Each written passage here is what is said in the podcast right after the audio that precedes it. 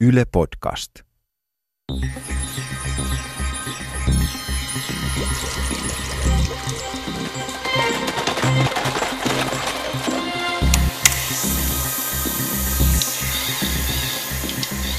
Pekka, jos voisit matkustaa ajassa, minne matkustaisit?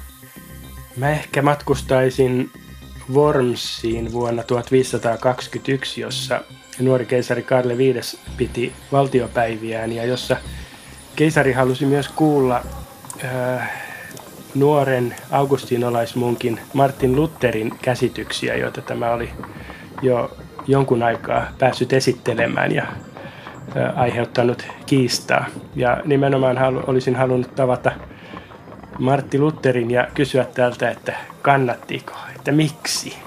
Miksi hajottaa yhtenäinen eurooppalainen ajatusmaailma vain siihen liittyen, että onko pyhässä kolminaisuusopissa sitä ja tätä ja onko Kristuksen ruumis ja veri läsnä ehtoollisessa vai ei. Nämä ovat kuitenkin maailmanmitassa Väinö Tanneria mukaillakseni kuudennen luokan kysymyksiä, että tämä eurooppalaisen yhtenäisyyden hajottaminen ja varsinkin veristen uskonsotien tuottaminen olisi jäänyt pois, jos nuori augustinolaismunkki ei olisi ryhtynyt kohkaamaan liikaa. Ja varsinkin kun tiedämme, että Martti Luther oli kuitenkin oluttuvista ja viinistä pitävä, rehevä, saksalainen talonpoikaisjuurta oleva nauramiseen altis henkilö, niin pitikö mennä sähläämään?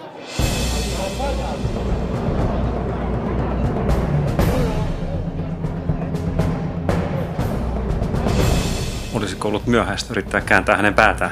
No itse pintainen ja uppiniskainen hän Martti Luther tiettävästi oli, että hänen päänsä kääntäminen ei varmaan olisi onnistunut, mutta olisi ollut mielenkiintoista tietää, mikä hänen todellinen motiivinsa oli, että johtuuko se vaan siitä suuttumuksesta paavillista kirkkoa vastaan vai oliko hän niin teologi sydämeltään, että hän katsoi kirkon opit eräissä kohdin pohjimmiltaan vääriksi, niin vääriksi, että niitä ei voinut hyväksyä.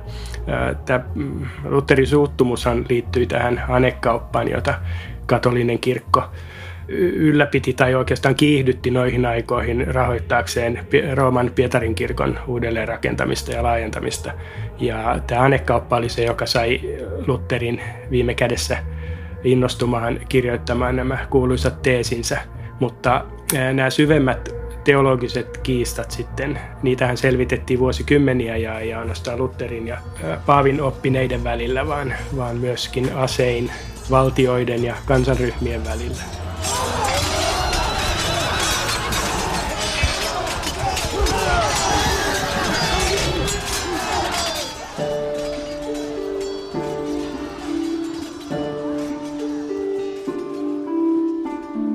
1521 oli tämä Wormsin valtiopäivät Saksanmaalla, joihin nuori keisari Karle V ensimmäisiin valtiopäivinsä osallistui.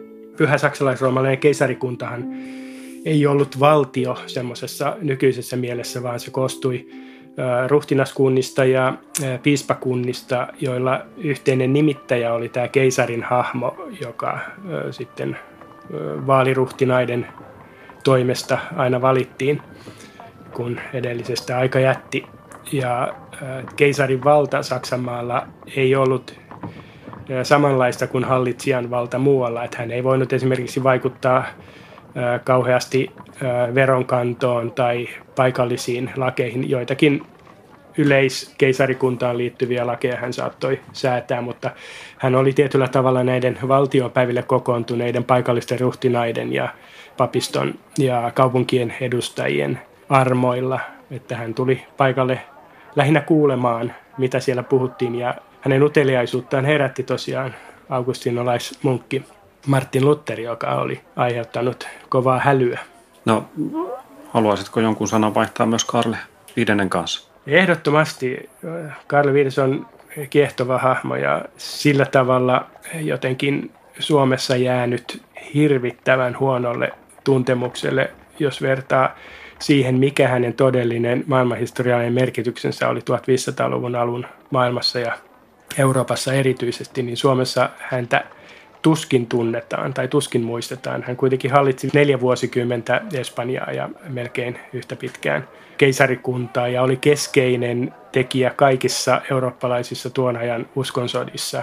Keskeinen tekijä Osmanien valtakuntaa vastaan ja hänen sukunsa sisartensa tai jälkeläistensä naimakauppojen avulla hänen lonkeronsa ulottuivat kaikkialle. Myös esimerkiksi Tanskan maalle hänen sisarensa Isabella oli naimisissa Tanskan Kristian toisen kanssa ja niin edelleen. Että Karle V tunnettu Suomessa ei ollenkaan vastaa hänen maailmanhistoriallista merkitystään. Karle V henkilönä ehkä oli tämmöinen hieman, voisi sanoa ehkä traaginenkin hahmo, että hän oli loistelijan kasvatuksen saanut ritariromaaneista innostunut äh, hieman sairaaloinen hahmo, jolla oli erittäin paha purentavika, joka siksi puhui hiljaisella äänellä, ettei hänen puhevikansa olisi kuulunut niin selvästi ja vanhemmiten kärsi vakavasta kihdistä ja joutui luopumaan vallasta ennen kuolemaansa vapaaehtoisesti, mikä oli aikakauden oloissa poikkeuksellista.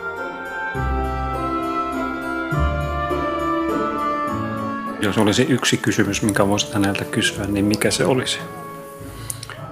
Jaa, ehkä en tiedä miten sen muotoilisin, mutta hänellä oli ajatus siitä, että hän voisi rakentaa tämmöisen universaalin monarkian ja olisin kysynyt, että mihin hän sillä olisi tähdännyt. Se, että Karlen katolinen universaali monarkia ei, ei sitten tullut todeksi sekä uskon sotien että sitten sen takia, että hän joutui jakamaan valtakuntansa luopuessaan vallasta veljensä ja poikansa kesken. Että tämä unelma universaalista monarkiasta sitten haihtui kuin tuhka tuuleen, mutta olisin kysynyt, mikä hänen motiivinsa, millaisena hän näki itsensä tämmöisen universaalin monarkian hallitsijan.